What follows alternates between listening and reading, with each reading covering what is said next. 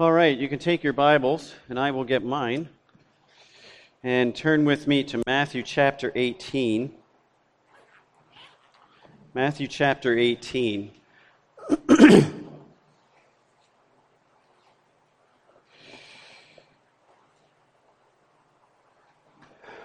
this is not a message that any pastor enjoys preaching, but uh, to fulfill preaching the whole counsel of God, we have to preach even the hard stuff. And there are some times when messages are spurred or necessary because of circumstances, and this is one of those. And as I talk about biblical discipline in Matthew 18 and what the Bible says to ha- has to say about it, we always look at this, and you have to understand what God says about church discipline, and then you hope that you never have to practice it. Um, but it's good for us to understand what God says so that in the case that it, it becomes necessary, then we all are on the same page. But one of the greatest criticisms of the church is this is that it's full of hypocrites. And pertaining to leadership, it's very strong criticism because the biggest one of the biggest criticisms is that the leaders of churches pick their pet peeve sins that they talk about and then ignore the rest and therefore it allows hypocrisy to run rampant in the church. And I think generally as Christians, we each have a tendency to do that. We have those pet peeve sins that, you know, we can't stand, we get righteously indignant about. And yet there's others that we just care to overlook because either we don't want to deal with them or because it's not something that we're necessarily concerned about or it doesn't involve me. And so we just go our way and overlook them. And Paul rebuked the church at Corinth. If you read through the book of Corinthians, 1 Corinthians specifically, in chapter 5, Paul came down hard on the church at Corinth because they did that exact thing. They overlooked a very grave sin in their midst, and then they were proud of the fact that they could tolerate because of their spiritual maturity. And Paul said, No, you've completely missed the point. You can't tolerate sin in your midst of any kind like this because it destroys the church from within. And it destroys the picture of the church that God wants it to be. So when we look at the criticism against the church and we apply it directly to church discipline, it, it is true. We're guilty. Church discipline is many times not administered when it should be, or it's administered too often and too harshly in some cases, but that's the rare thing. It's very rarely administered the way God says that it should be done. Or in some churches, it's only administered to the sins that the elders or the pastor think are important. And we have to be consistent. And so, church discipline, again, is not something anybody wants to do. Why? I mean, you think about it, and of course, we don't want to be confrontational with people. I mean, that, that, that deters a lot of it. No one wants to have to confront somebody in sin. We don't want to endure the lashback that may come back as a result of it. Now, there's a, I'm going to give you a humorous story, but it illustrates the point. Back when Russia was a communist regime, there was a joke that went around about Boris the Russian. And Boris the Russian arrived in heaven, and St. Peter welcomed him at the gate. And St. Peter was showing him around, and he basically said, Okay, you can go anywhere that you want in heaven except for those pink clouds right there. And Boris got this confused look. He said, Well, I don't understand. Why not the pink clouds? Peter said, Well, those clouds are reserved for people who did great things on the earth. And Boris said, Well, I've done something great. Peter looked at him and said, What have you done? He said, Well, I stood in front of the Kremlin and made a speech confronting the government and all the corrupt politicians that were inside. And St. Peter said, When did you do that? And Boris said, About two minutes ago. That's why I'm here. The point is, church discipline or confronting sin does not always work out well for the one that's trying to do it. That should not deter us from obeying Scripture. The problem is, I think the root of the problem is that we don't have the same opinion of sin that God does. And so we tend to overlook the severity of what sin is and what it can do not just in a Christian's life, but in the body of Christ as a whole. So, church discipline is commanded by God as something that must be done in circumstances that it is necessary.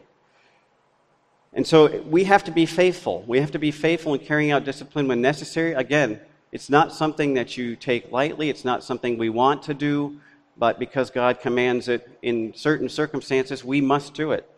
So the question is, why do we need to carry it out? We're going to get to Matthew 18. I'm going to, we're going to go there right now. So if you're in Matthew 18, I lost my place, so I'm going to get back there. And Matthew 18 is Jesus' commands to the disciple about how to carry this out. And we're going to look at this passage. I'm going to break it down for you because there's steps here. Before we really get into this, I'm going to give you what other scriptures tell us about church discipline and how it should be carried out. But we're going to start here in Matthew 18. We're going to go down to verse 15. And Jesus, this is Jesus speaking, by the way, this is his words. He says, Moreover, if thy brother shall trespass against thee, Go and tell him his fault between thee and him alone. And if he shall hear thee, thou hast gained thy brother. But if he will not hear thee, then take with thee one or two more, that in the mouth of two or three witnesses every word may be established. And if he shall neglect to hear them, tell it unto the church. But if he neglect to hear the church, let him be unto thee as an heathen man and a publican.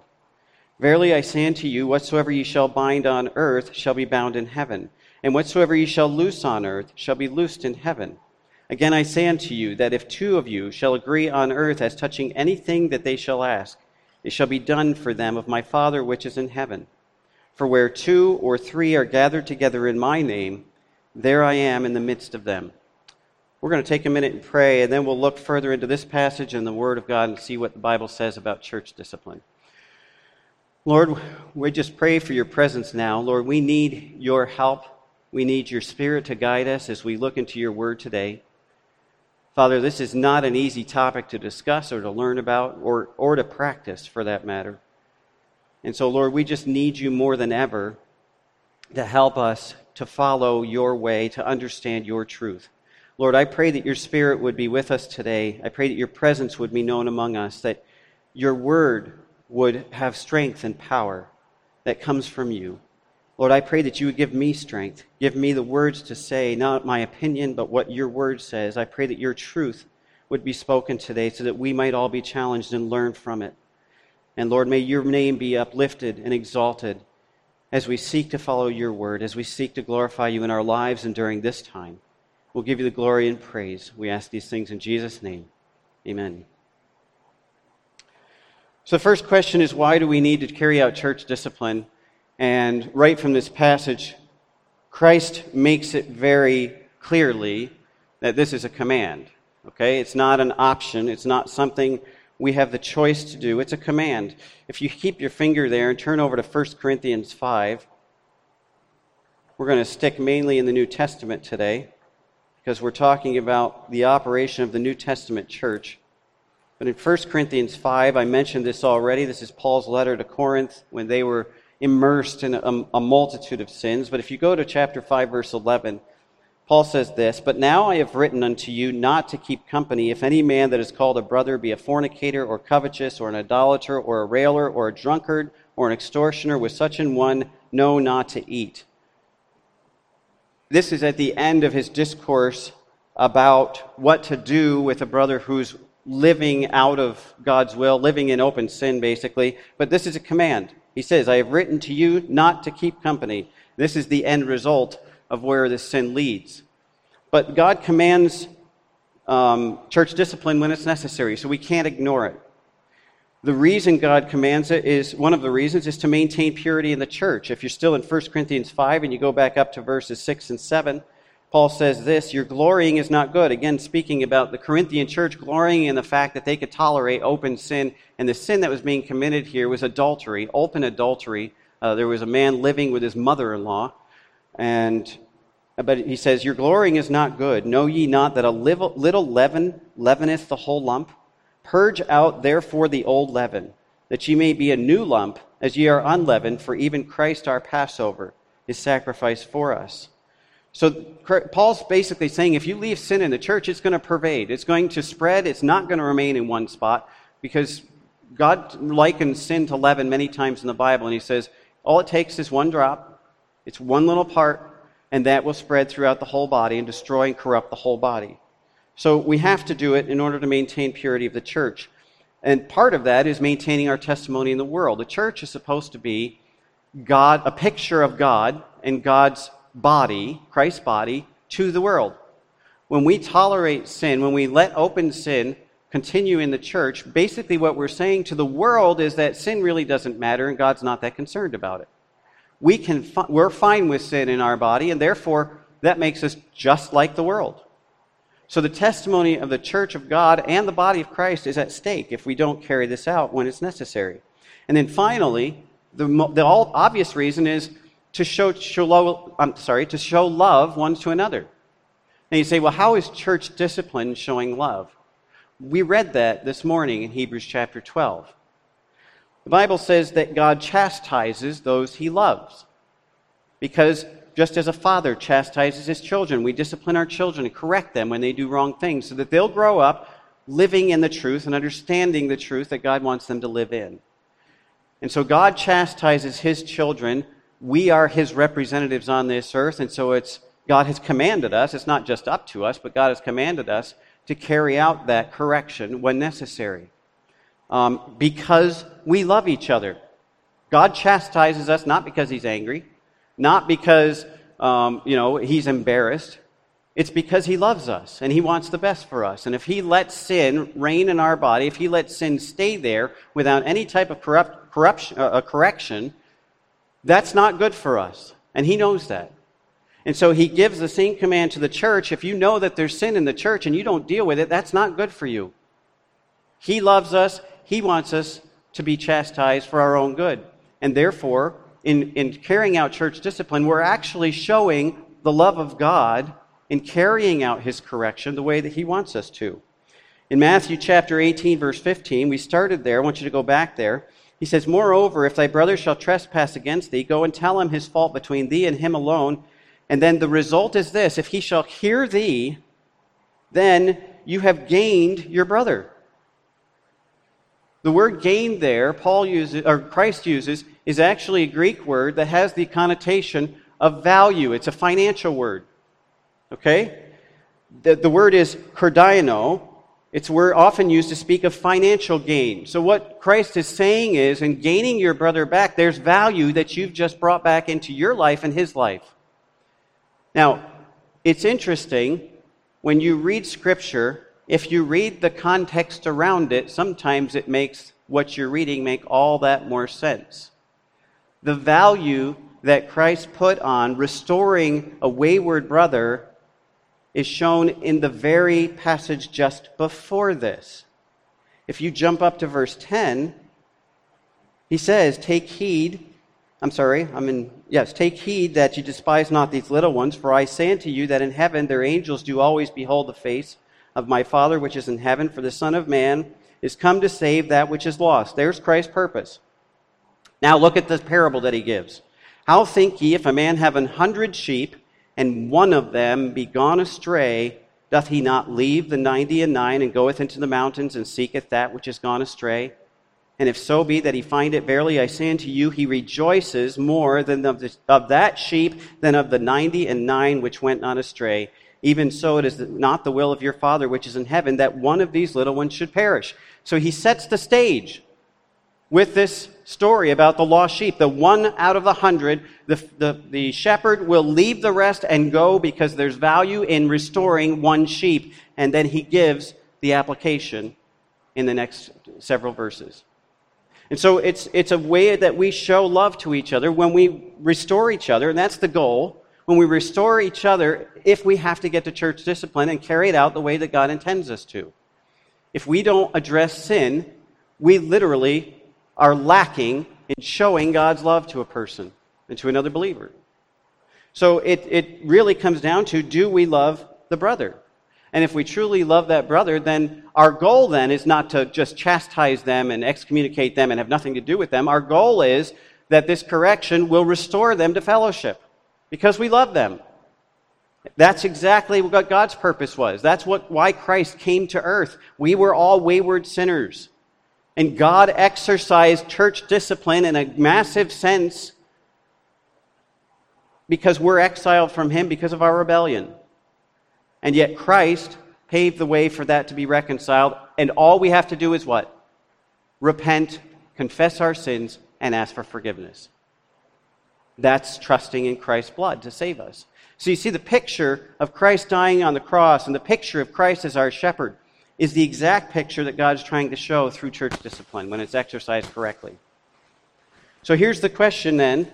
What we know why we do it, but what qualifies then under church discipline? Now, I'm going to tell you, in studying this out, and I spent a long time looking at different churches, I looked at church constitutions and what they said, and I looked at scripture very deeply, and there was such a variety of stuff that it was unbelievable. And I, I don't know that there is a consensus. Okay? I'm going to try to keep it very simple because the sins that I think God qualifies as sins that we need to address, and this is not an exhaustive list, you'd have to look at each situation uh, individually. But they come under basically three categories. I'm going to give you those three categories, and then I'm going to give you some specific examples from Scripture. So the sins that qualify for church discipline would be this Number one, those sins that are public disobedience to Scripture. Again, because it has the testimony of the church at stake, if there is a very public, ongoing sin that is not dealt with, then it mars the testimony of God's church. So the first one is those sins that are public disobedience to Scripture. Number two, it goes along with that, those sins that harm the testimony of the church to the world. So they kind of intersect. Number three are those sins that cause division within the church. Christ said, A house that is divided cannot stand.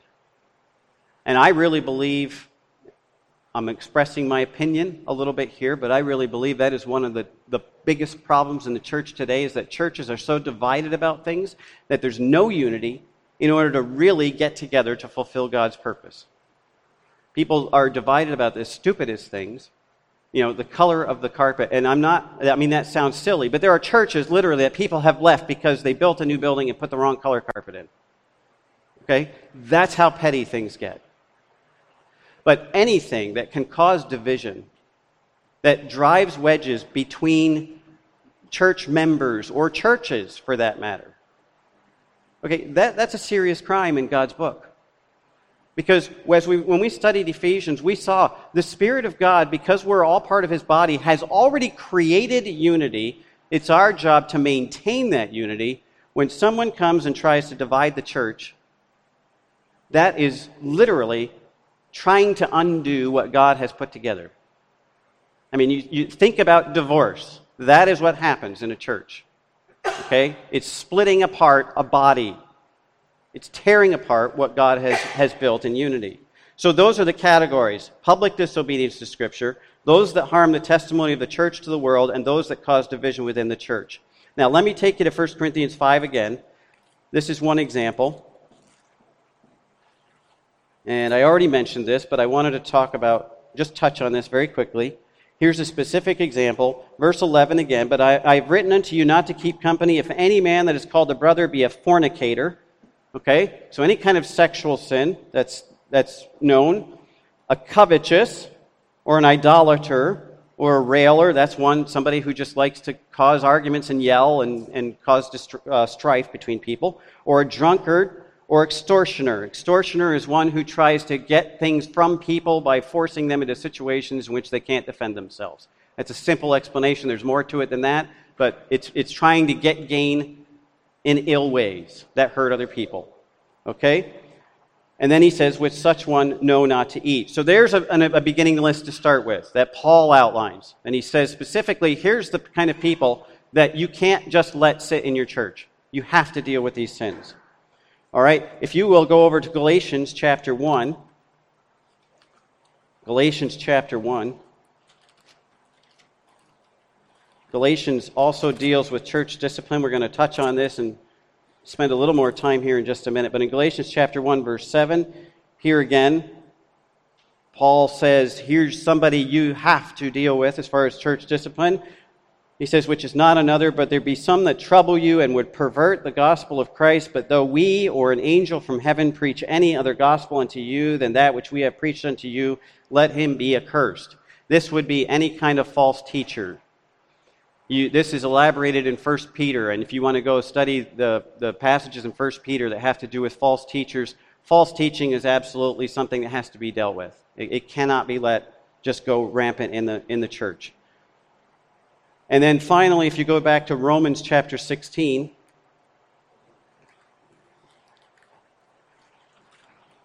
Romans chapter 16, verse 17. This again is Paul addressing the church at Rome this time.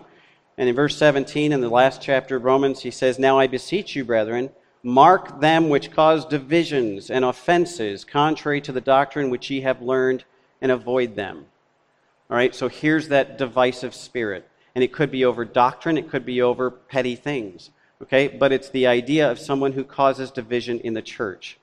Okay, so there's a short list. While we're on this, I want you to go back to, to the Old Testament and Proverbs very quickly. This is a familiar passage and you'll recognize it once we get there. But if you go to Proverbs chapter 6,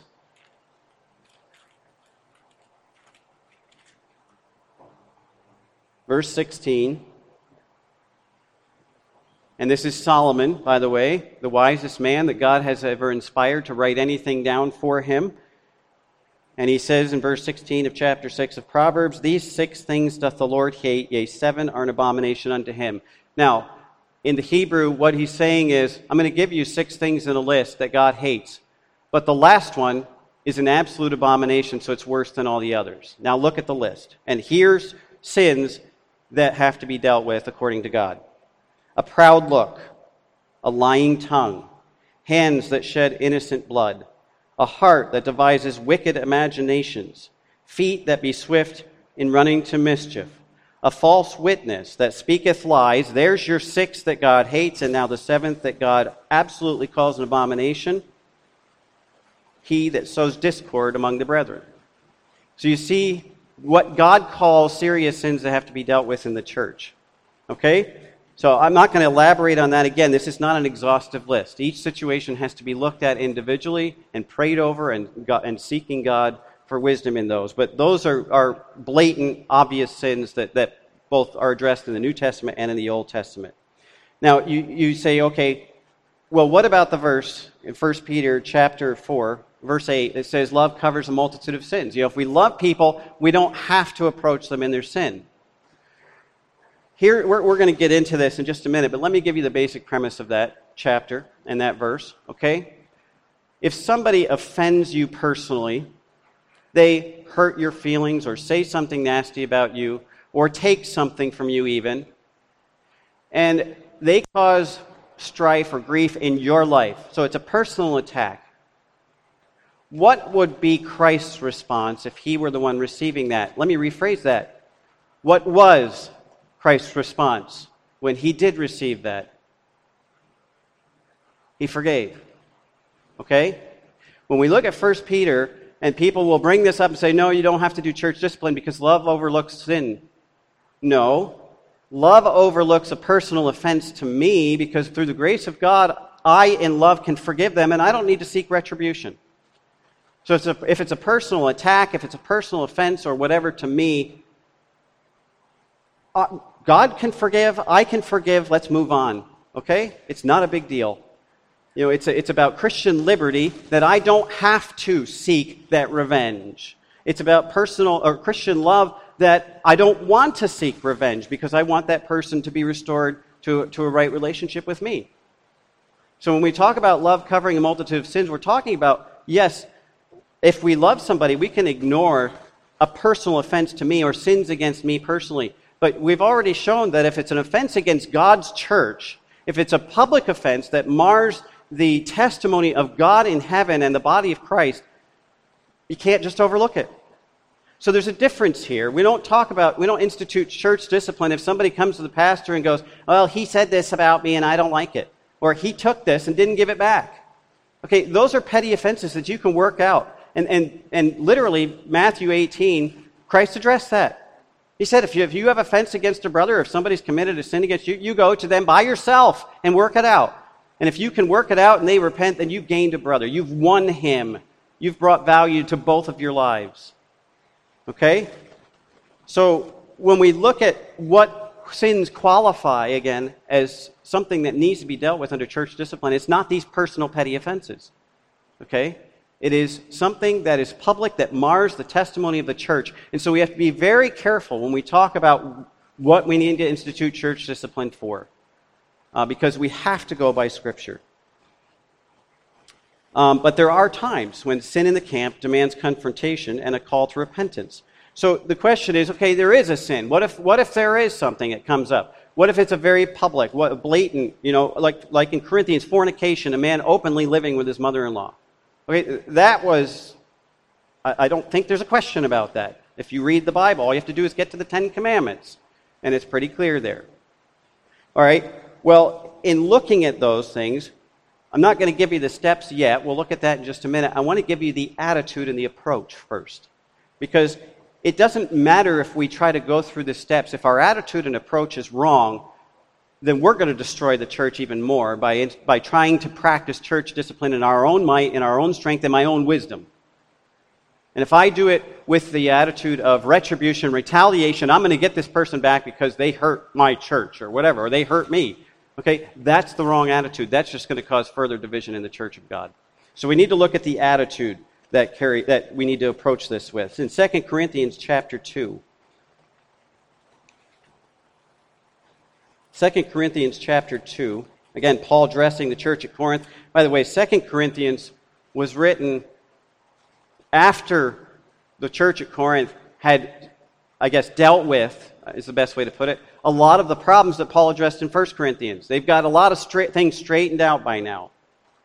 All right? And specifically, they've dealt with this man who was living in open sin. They're, they're dealing with false teachers the correct way at this point. And Paul is commending them, but also giving them some advice. So if you go to chapter 2, verse 8 in 2 Corinthians, I'm sorry, verse 5, he says, But if any have caused grief, he hath not grieved me, but in part that I may not overcharge you all. Sufficient to such a man as this punishment, for which was inflicted of many. I'm going to stop there for just a second. What Paul's saying is this the, the hurt that this man brought on the church of God, yeah, it hurt me, but my life is not over. Okay? I, am going to get, I'm going to get through this. I'm going to get over this. I've forgiven him. God has forgiven him. He's repented. And then he says, sufficient in verse 6, sufficient to such a man is this punishment. He was talking about the, the putting out of fellowship that he recommended in 1 Corinthians. And he says, this is sufficient. And it has brought this man to repentance. So look at verse 7 and 8. He says, So that contrariwise, ye ought to rather forgive him. Now here's the goal of church discipline to get to forgiveness and restoration. When I talked about approaching it with love, our goal is to come with the idea of restoring somebody in love, to be ready to forgive them when they repent and restore them to fellowship. Okay? So we have to approach church discipline in love with the goal of restoration. If it's any other purpose, then we're outside of God's plan. If we're mad, if we're angry, if we don't want them around anymore, if they're just messy and high maintenance and we just don't want to deal with them, that's the wrong approach. The goal is this is a child of God. We love them. We want them to be restored to fellowship with us and with God. And so, as soon as they repent and come and ask forgiveness, I am ready to forgive. And when we forgive, we put it behind us and move forward. And that's what Paul's saying here. Verse 8 Wherefore I beseech you that you would confirm your love toward him. So, I can't stress how important the attitude of love and carrying this out in love is. And for the purpose that you're trying to attain, it's not punishment, okay? It's correction. Correction is given because of love, punishment is given in judgment. So, our attitude toward this is we have to come up and approach this person and approach the process in love with the goal of restoration uh, in Galatians chapter 6. I already mentioned this. This is a warning. It's a command and a warning. In verse 1, Galatians chapter 6, verse 1, Paul says this Brethren, if a man be overtaken in a fault, okay, so we know the situation, he says this Ye which are spiritual, restore such an one in the spirit of meekness. Now, Paul says a lot in those two phrases. If all he said was, ye which are spiritual, there'd be a whole bunch of people in the church going, well, I'm the spiritual giant. I'm the spiritual leader here. I'm much more spiritual than those people. Okay? He just contradicted the second paragraph, or the second phrase that Paul gives us. He says, you which are spiritual, restore them in meekness. In other words, approach this in humility. Because you are no better than the person you're trying to correct. By the grace of God, you've been able to avoid this public sin, but none of us is absolutely innocent. We're all sinners. And the attitude is I'm going to take this very carefully. I am not going to approach this person because I'm better than them. I come to them in humility because I could be the next one on the receiving end. Any one of us can fall at any minute. All we have to do is take our eyes off God and start doing things our own way. And that's why, that's why Paul says, To him that thinketh he standeth, take heed lest he fall. It's a warning. Nobody is above sin. And so when we come to God, when we come to a person who is out of, out of uh, communion and out of fellowship and in sin, we come to them with the understanding, you know what, I'm a sinner as well. But by God's grace, God has spared me from this or from other sins. And therefore, I'm not coming because I'm better than you and you need to be like me. I'm coming because, again, I love you. And in love, I want to restore fellowship between us and between you and God. David in the Psalms, in Psalm 16, he says, If I regard iniquity in my heart, the Lord will not hear me. Anybody who's living in sin that's not confessed that it's not forgiven, therefore they cannot have fellowship with God in prayer, in worship, in anything. And if they can't have fellowship with God, they can't have fellowship with other believers.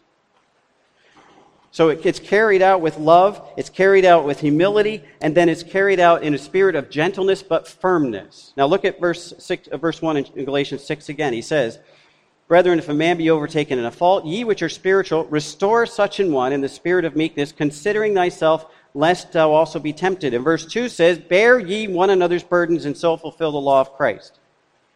All right? The idea here is carrying. You're carrying. You're literally carrying them to a place of restoration. But we cannot overlook sin.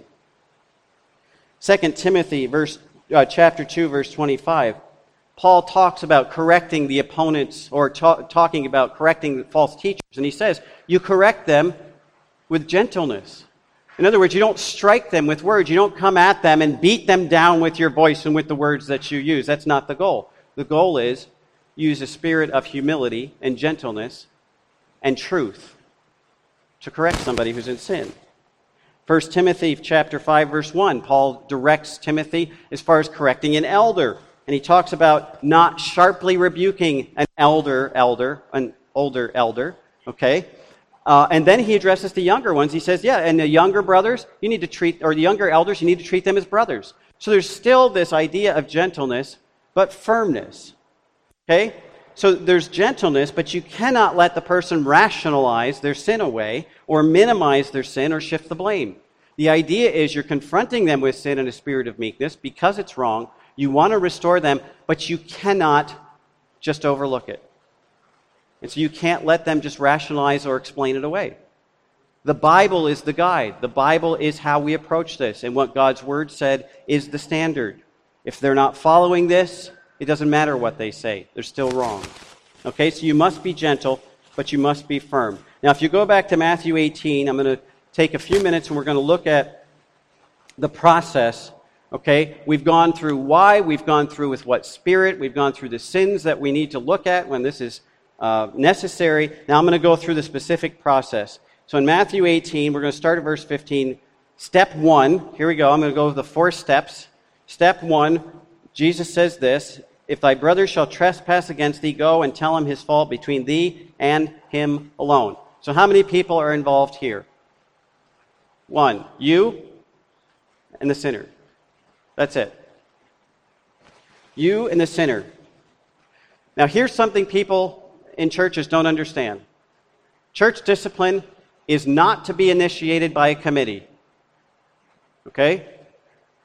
If you see someone outwardly, publicly sinning or doing something that causes offense and division within the church, and I'm not talking again about this personal offense, okay? Well, even in this case, yes, the personal offense would be go to tell your brother. If you got something against him, don't go tell everybody else. If you've got something against him, you go to him alone. That is what Christ said. And by the way, this isn't Paul, this isn't John, this isn't Peter. This is Jesus Christ saying these words. Okay? So he says, number one, or step one, go to him alone. So discipline is not to be initiated by a committee.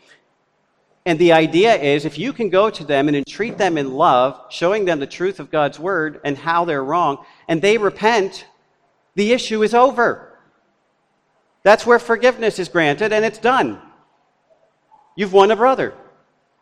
It doesn't need to go any farther. You don't need to proclaim their sin to everybody else so everybody else knows what's going on in their life. You go to them, you entreat them to repent, they repent, you forgive them, you're restored. End of story. And life moves on. There's no reason to involve other people. Okay? The verb translated go, when Christ says go, is, is I'm going to give you the grammar in, in Greek lesson here. It's a present imperative. That means that this is a command and not a suggestion. So what Christ is saying is this Verily, I'm sorry, moreover, if thy brother shall trespass against thee, by the way, let me just put this note in here. The King James Version says against thee. If you've got an ESV or possibly an NASV or maybe the NIV, I didn't check the NIV, it may not have these words against thee. The against thee was not in the older manuscripts. The against the phrase was added in the newer, more recent manuscripts, probably as an explanation by some of the scribes who translated it. Anyway, the idea is this it's not limited to something that's, ca- that's done against you personally. Of course, if you're offended personally or if they sin against you personally, go to them and get things right. But this is if a man sins, if you see that a man has sinned, you go to them. The word go is not, well, you know, you could. It's an option, it's something you might consider. Christ is saying, if you see someone in sin, it is your responsibility and obligation to go and make things right. And if you don't, you're sinning because it's a direct command of Christ. So this is not something that is an option or suggested. It must be done. And I think this is where we don't put the weight on God's truth and God's commands as much as God does. We look at it and we go, well, you know, it's inconvenient. No, you know, it's not a big thing. I don't worry about it. It's, God says, if you see someone in sin, go. End of story. There's no options. There's no excuses. There's no other reasons to, to, to talk about it. It's our obligation as the Church of Christ, each individually, to maintain unity in the Church of Christ. And therefore, if we I see someone sinning, it's my responsibility before God to go and try to make things right with them. And if they repent, Christ says, You've done it. That's all that's necessary. You've restored a brother. So he starts by giving us the command, you individually go. So the first step of discipline result, if the first step of discipline results in repentance, that's the end of the process. That's as far as we go. Now, why does it never or hardly ever come to this? Because people won't take the responsibility to go. And I've seen it over and over in churches. It hasn't happened here necessarily, but I've seen it in churches that I've been in and other churches of pastors that I've talked to where there's something that happens, a person sees somebody in sin or gets offended by somebody else, and immediately they go to the elder board and they got to proclaim it to the whole church how this person hurt them. That is anti biblical. And that is a sin. Now, I get riled up, and I apologize if I'm getting excited here. I promise I won't jump over the pulpit. Okay? But the fact of the matter is, we need to read the Bible and understand what God says is important and then make that important to us. And the church would be a whole lot better off if we just did that instead of trying to do things our own way. So, step one go one on one. Go alone. Make it right with your brother. Step two, he goes in verse 16, he says, Now, but if he will not hear thee, then take with thee one or two more, that in the mouth of two or three witnesses every word may be established. Now, let me explain that verse. What he's basically saying is, okay, you're going to repeat this process. If the person rejects you, won't repent, and won't acknowledge the sin, then you go and find some other people and go with to go with you and again entreat them to repent. Now, in the mouth of two or three witnesses, uh, Christ is not talking about people who have witnessed the sin. Okay? The word witness here is, is uh, someone who can corroborate that you are following the process. So this is basically backing you up that you are on God's side and you are doing it God's way. That way, if they come back to the church and say, oh, they did this, they did. No, we had two or three witnesses right there. They can tell you what happened. They can tell you what was said. They can tell you what, what took place. Okay? So that's the two or three witnesses. Um, so this happens. This is the second step. If the brother refuses the initial one on one meeting and repentance, then you take two or three witnesses. And you take two or three other believers, by the way. They have to be believers because church discipline is for the church. It's not unsaved people, it's not outside judges. Uh, Jesus addressed that. He said, um, and I'm paraphrasing, but he said basically, the, the, the church takes care of the, the stuff within the church. It's not our job to fix everybody out there. That's what the court system's for. Okay? But since we are the church, the court system doesn't need to get involved in our issues. Now, he says so, the presence of one or two others serves two main purposes. And here's why you take two or three witnesses. First, it turns up the pressure. If you were the sinning person, and I came to you and you just blew it off, yeah, big deal, you know, I, I don't think it's wrong, whatever. Okay, now I come back to you with two or three people from the church. And they, I, they, they know what's going on. And now three or four of us are entreating you to repent from this sin. All of a sudden, now there's this sense of, okay, it's not just his opinion anymore. Now this is building a consensus of the church of God. We're representing Christ Jesus in doing this, and now we have more people involved. So it really starts to put the pressure on the person. You know what? Maybe I am sinning. Maybe I need to think about this and pray about this. Maybe I do need to confess and repent. So we, we come with two or three witnesses, we repeat again in love, entreating them to repent and ask for forgiveness but this time it's done in the presence of two witnesses uh, in order to put the pressure on them. Number two reason for bringing them is so that they serve as witnesses, again, as I said, to what you have done. They can corroborate or they can testify to the fact that you are following the biblical principle. You didn't go in there and scream and yell at this person, you know, and browbeat them with the Bible. You approach them in a spirit of humility. You approach them with the goal of restoration. That's what the two or three witnesses are for.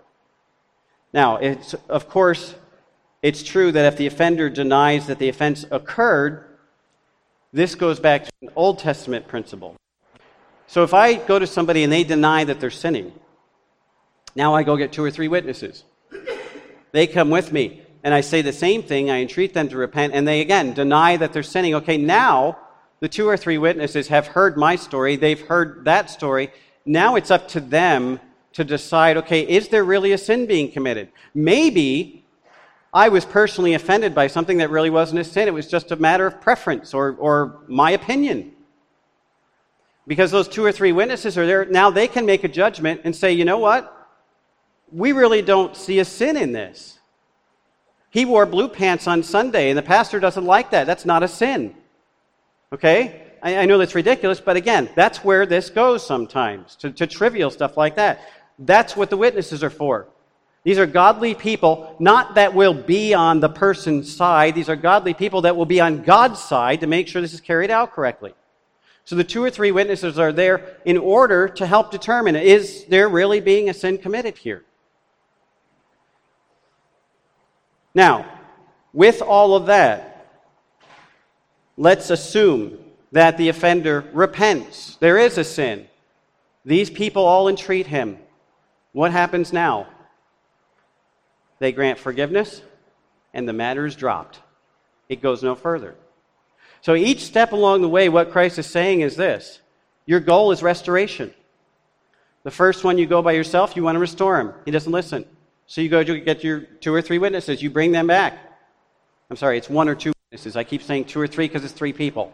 Okay? One or two witnesses. You bring them back, and they repent. Forgiveness is granted, and the person is restored. End of matter. Let, let me say something about forgiveness here. Because too many church people are, are guilty of this. I'm not saying us, I'm just saying church people in general. When you forgive somebody, you're not telling them that you've dismissed their sin. Okay? What you're telling them is this I understand that your sin, because you've repented and forsaken this sin, is covered by the blood of Christ, and God has forgiven it. And when God forgives it, he casts it into the sea. He removes it from us as far as the east is from the west. That's what happens when I forgive somebody. So when we forgive, and we're talking about these offenses here, when we forgive somebody, we don't go, okay, well, you can come back to church, but we're going to have to tell everybody what you did. Christ says, no, forgiveness. Uh, Ephesians, uh, Ephesians, Ephesians 4.32. Be kind one to another, tenderhearted, what? Forgiving one another. And how should we forgive them? Even as God, for Christ's sake, hath forgiven us. So when we forgive somebody, literally what we're saying is, I am going to take this sin that God has already forgiven and put it away forever. Now, if we go and they repent, and then we reach back and we grab this sin sometime down the road and shake it in their face and said, Yeah, but you did this. Literally, what we're saying to people is this, or to God, really God, I don't see how you can forgive this sin because I can't let go of it. Therefore, I'm going to drag it out of the pit of hell. I'm going to shake it in your face and say, God, this person deserves to suffer because I think they haven't gotten what they deserved yet when God has already forgiven them. You see how important forgiveness is in this process. And we must do it God's way.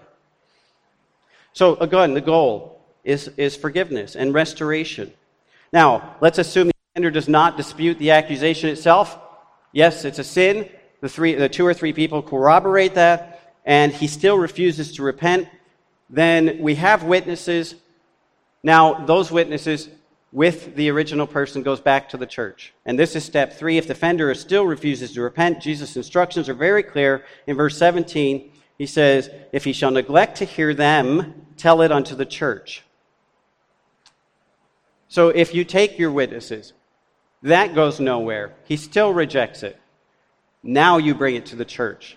When, te- when he's talking about the church, he's talking about the leadership of the church and the elders. To this point, there's not necessarily a need to involve elders of the church or the leadership. Now, if you don't have, we don't have a large church. Generally, you're looking for somebody who you look at as a spiritual person, like Ephesians or Galatians 6 1 says, You who are spiritual, restore those who have fallen. Okay? So you want somebody who's mature spiritually, who will follow the Bible in doing this, and who will approach the person in love. If you need an elder, fine but you don't have to have the elders involved to this point. Now, when Christ says go to the church, now the elders get involved. Now the leadership is involved, and the leadership has the responsibility to proclaim this sin and the unrepentance of this person to the entire church. Now, what happens after that? Well, look at, look at what Christ says in verse 17. If you should neglect to hear them, tell it to the church. But if you neglect to hear the church, so what's implied here is that Christ is saying in step three is when the church understands what's going on, now it's up to the church to do the same thing that's been done twice. We're going to turn the heat up one more notch, and now it's not two or three, now it's the entire congregation entreating this person in love to repent so that they can be restored to fellowship with God and fellowship with the church. All right? There, there's really not a lot you have to explain here. It's the same process over and over. You're just adding people to it with the same goal, with the same attitude. Okay? Now we've got the whole church involved, including the leaders. But you still approach the person in love, in meekness, in gentleness and firmness, in treating them to, to repent and, and forsake the sin. So, what we see here is this not only is church discipline an individual duty, it is a corporate duty of the church as a whole. And that's why before anybody gets to the point of being put out of fellowship, or the word in Greek is excommunicated, Okay? I don't like that word. Lots of people don't, but that's the biblical terminology. Okay? But before we get there, it means the whole church must be brought into the process. No one's excluded. Now, this is where it gets uncomfortable because I, I you know, I don't want to do that. I, it's not that big of a deal. Can't we just overlook it? And, and that's where things usually fall apart. Because now you have half the church that says, you know what? This isn't necessary. And then you have another half of the church that's like, yes, we have to carry out God's word. And what do you end up with? A church split. Now, why did the church split? Because of the person's sin. And you say, well, they didn't cause a church. Yes, they did. If they hadn't done this in the first place, this process would not have been necessary. Okay? So, yes, they are at least in fault to blame for a church split if the church is divided about how to carry out church discipline. If there is a division or if there's a difference in the church congregation about applying church discipline, that's when the church needs to come together in prayer and seeking God's word, and both sides need to say, in gentleness and in love and in a spirit of meekness, this this is what God's word says. It's not, well, I think, or my opinion is, or I feel. As soon as you go there, you're into the realm of secular humanism, and that's not the rule we follow in doing anything in the church. We start with this is what God's word says. So, how do we proceed from here? We cannot take one proof verse. But love covers a multitude of sins. No, that's called taking verses out of context. Okay? It's very clear all through Scripture and all through the New Testament how church discipline is, needs to be carried out and why it needs to be carried out. So when you have a church split, the church needs to come together to make things right and to be reconciled. You cannot do this if the church is not in unity. The whole point is we're trying to restore unity. If this process ends up dividing the church, what have we accomplished? Nothing. Okay? So again, it's got to be done in a spirit of unity in love for one another, but it has to be done biblically. So the goal, again, is restoration. We want him to repent, we want him to be restored to the church. Now, Christ says at the end of verse 17, but if he neglect to hear the church, and here's the end result, what if you go through all this process? You go alone, you go with a couple of witnesses, you go with the whole church, and the whole church is entreating him and for him and praying for him, and he still refuses to repent. Then what? This is the part that nobody likes.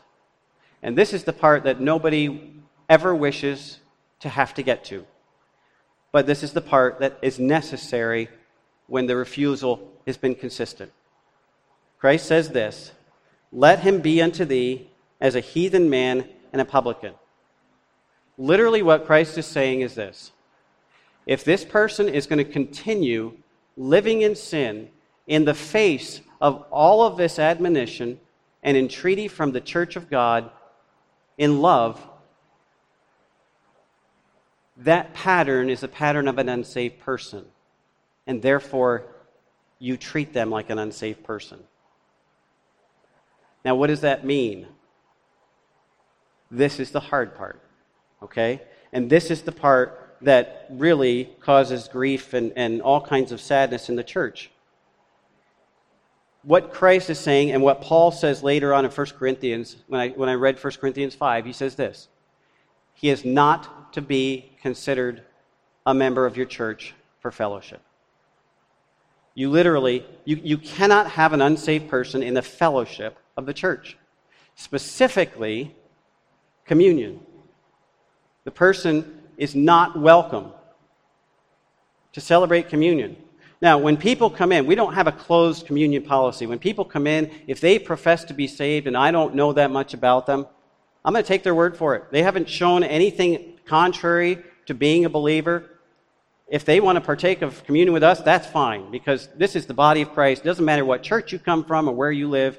If you proclaim the name of Christ as your Savior, then you belong to the body of Christ.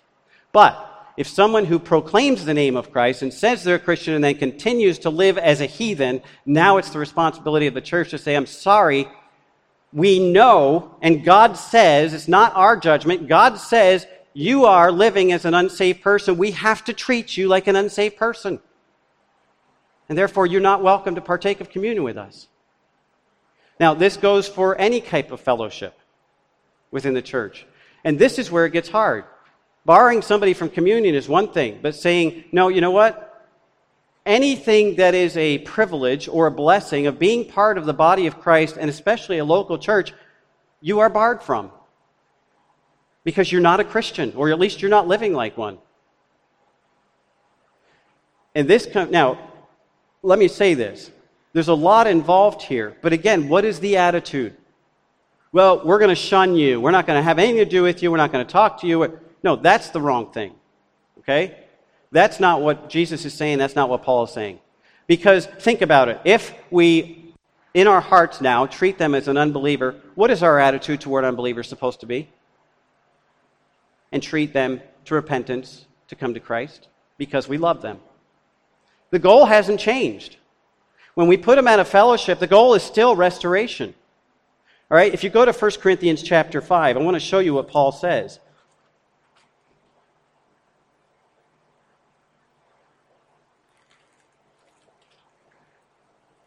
1 Corinthians chapter 5, if you look at verse 3, he says, For I verily, for I verily, as absent in the body but present in the spirit, have judged already as though I were present concerning him that hath so done this deed. In other words, what Paul's saying is, I'm not there personally, but I know the sin that he's already done in the, in the church. He's continued to do it. He's been entreated.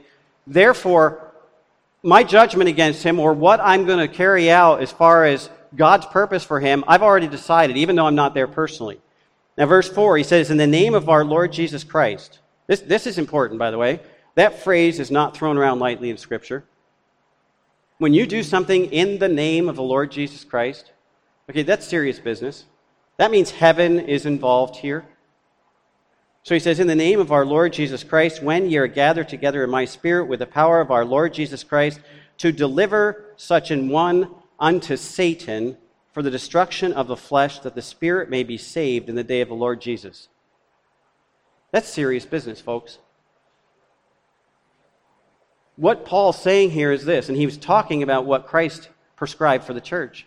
He said, when you put somebody out of fellowship, when you basically tell them, no, you can no longer enjoy the privileges and blessings of being part of our, our church or the church of Christ.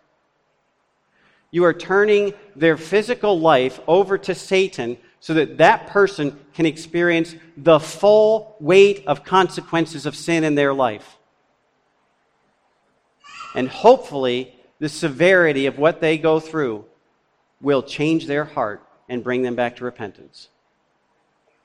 Now, I'm going to give you a story. It's not a story, it's what happened in our church in New Hampshire. We had a couple, a young couple that came into our church. I may have shared this with you before. We had a young couple. They've only been married a couple of months. They joined our church. They were trying to get active in the church, and all of a sudden, the husband started not coming.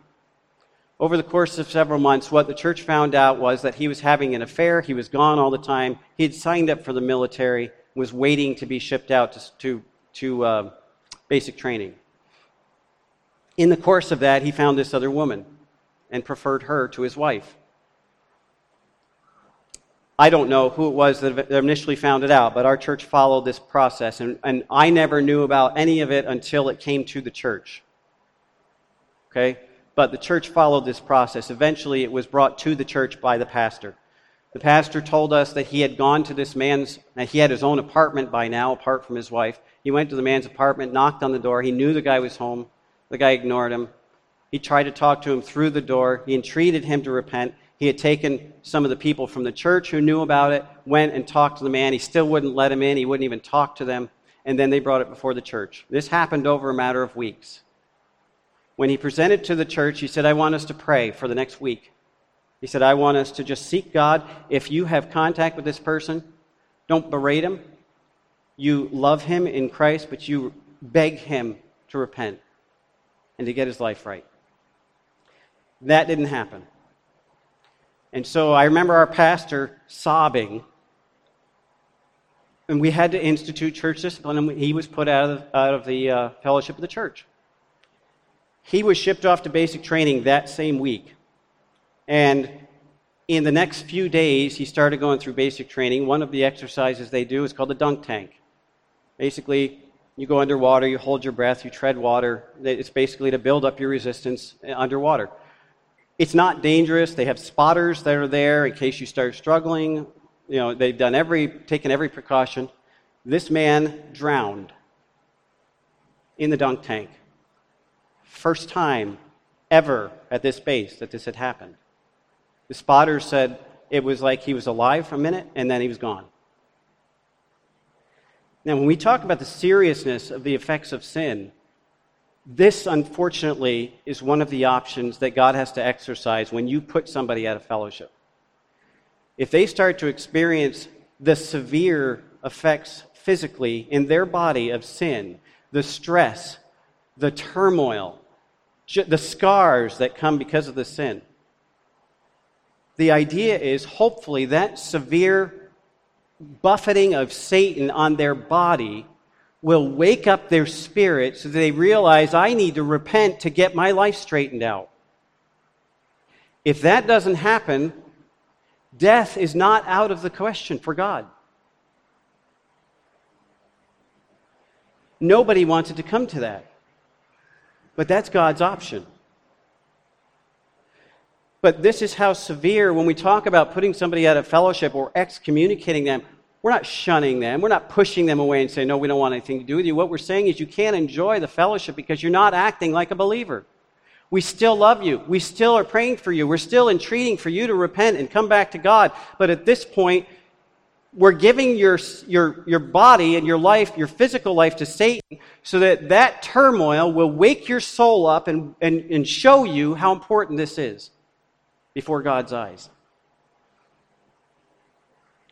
In 2 Thessalonians chapter 3 verse 15, after you put him out, he says, "Yet do not regard him as an enemy, but admonish him as a brother." He's not an enemy.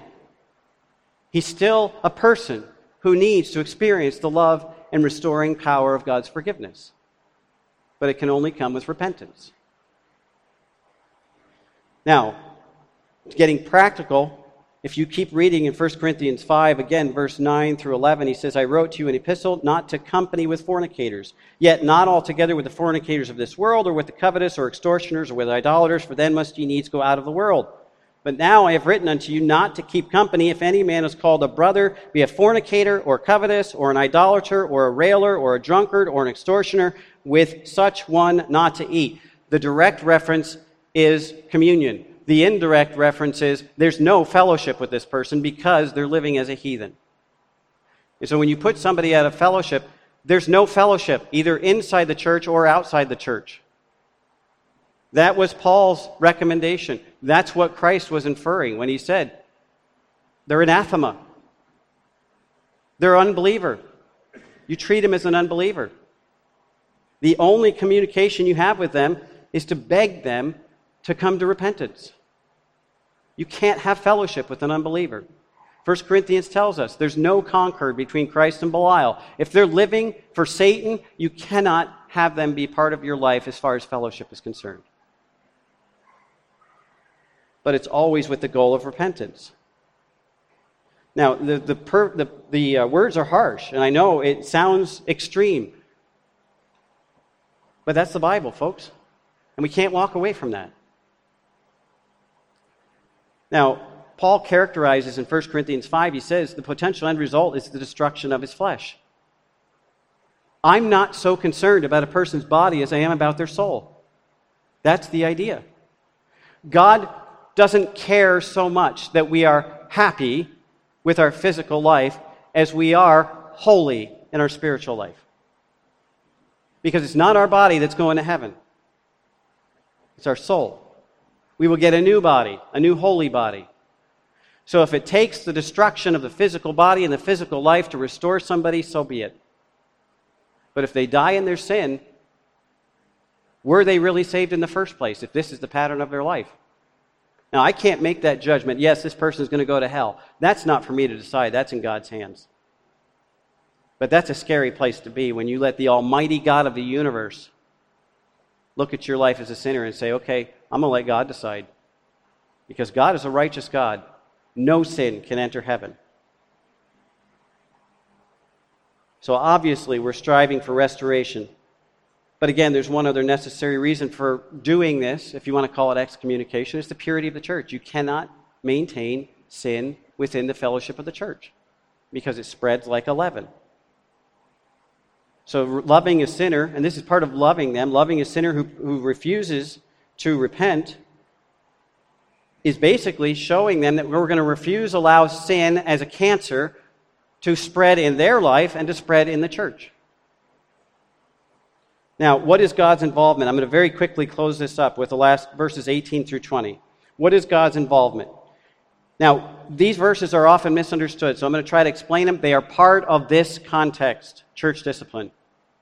Verse 18 in Matthew 5, I'm sorry, Matthew 18 says, Verily I say unto you, whatsoever ye shall bind on earth shall be bound in heaven, whatsoever ye shall loose on earth shall be loosed in heaven. What Christ is saying is not this. If you all decide that this person is in sin and you put him out of your church, then we'll go along with you.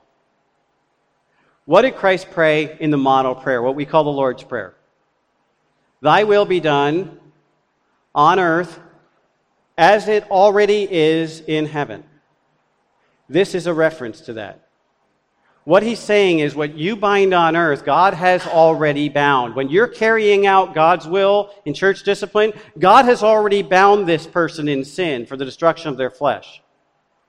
You're just fulfilling it in a physical way. And when you forgive them and loose them from that bondage of sin so that they can be restored, God has already forgiven them and loosed them from that sin. So it's not that God's going to agree with us. Christ is saying, we're agreeing with God in this process. The verb tense in the above quotation, they're literal rendings. It's not, it's not you know, up for interpretation here. What Christ is literally saying is when you lose somebody, God has already done that. If you bind somebody, you're just fulfilling God's will and what He's already done in heaven. Okay? So that's verse 18. Verse 19 is also misunderstood. It says, Again, I say to you that if two, sh- or if two of you shall agree on earth as touching anything that they shall ask, it shall be done for them of my Father which is in heaven. Most people will come to this verse and say, well, that means if we get together and pray as two people, God's going to give it to us. That's not the context. Now, I'm not saying there's not strength in numbers in prayer, okay?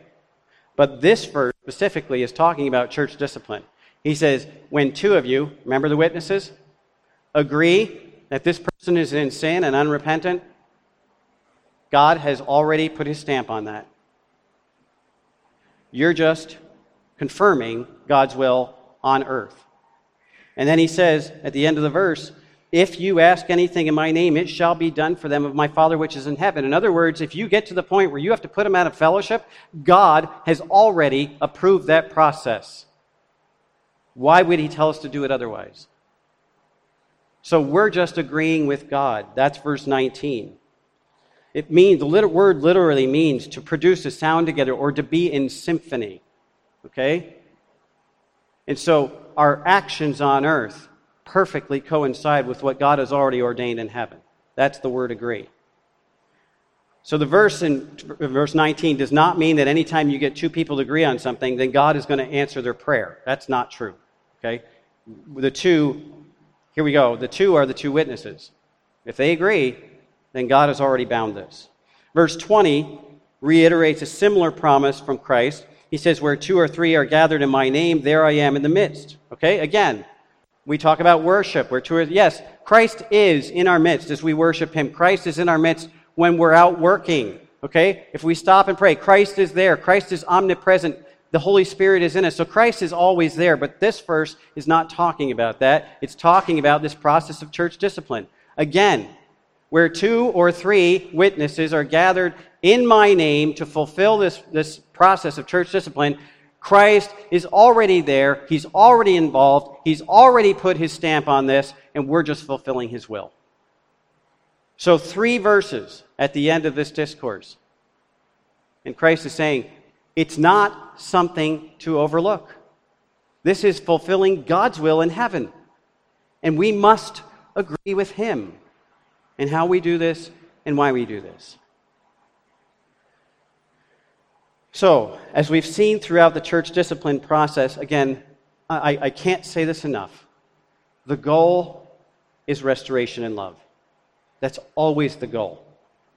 When churches excommunicate somebody and then they have nothing to do with them and condemn them to hell, I'm sorry, that's unbiblical. Christ says, no, your whole purpose is to restore them in love. The goal is never abandoned through every step. Even when you put them out of fellowship, the goal is still restoration. And we do it in love. And if at any time this person repents, he is to be immediately restored, welcomed with love, and then literally the church will gather around him, and that's the bear ye one another's burdens. We lift him up to help carry him forward so that he can progress in his spiritual maturity. See, that's, that's how church discipline works, folks. That's the command that God has given us. And so while the process of church discipline can be painful and even heartbreaking, we have to remember that the purity of the church is a God given priority. And that by following the pattern God gave us, we have confidence that He's working in us and through us to accomplish His will. It's not about us maintaining the purity of the church, it's about God's maintaining the purity of the church by using us as His instruments. And we have to be willing to do that. So I'm going to stop right there. Um, I've given you what the Bible talks about. There's much more in the Bible that regards this, but I wanted to touch on the, the, the obvious and the important parts of this. And it's pray to God that this will never have to be undertaken. Okay? But if it does, it's something that we have to follow Scripture on. It's something that we have to be in unity about, and we have to carry it out the way that God wants us to in a spirit of love. Okay? All right, let's have a word of prayer. And we'll close with our service with a hymn uh, in just a minute. Father, we just thank you again for your word and for the instruction that you've given it to, in, in it to us. As far as your church is concerned, Lord, and even in this area of church discipline that's so difficult for us to carry out, there's so much pain, there's so much grief involved with this, there's so much hurt. And yet, God, you've told us that this is your will for the person who will not repent. And so, Lord, I pray that you would help us to be faithful, not just to carry out the discipline, but to continue to seek out each other in love, to seek for restoration, for repentance, so that we can maintain the unity that you've built into your body already, so that you will be glorified, so that your testimony on this earth will not be marred, and that you will get the glory for everything that we do here. Lord, go with us now with your blessing. I pray that you would guide us in your truth. May your spirit be with us and strengthen us as we endeavor to do the things that you want us to do each day. And we'll praise your name. In Jesus' name, amen.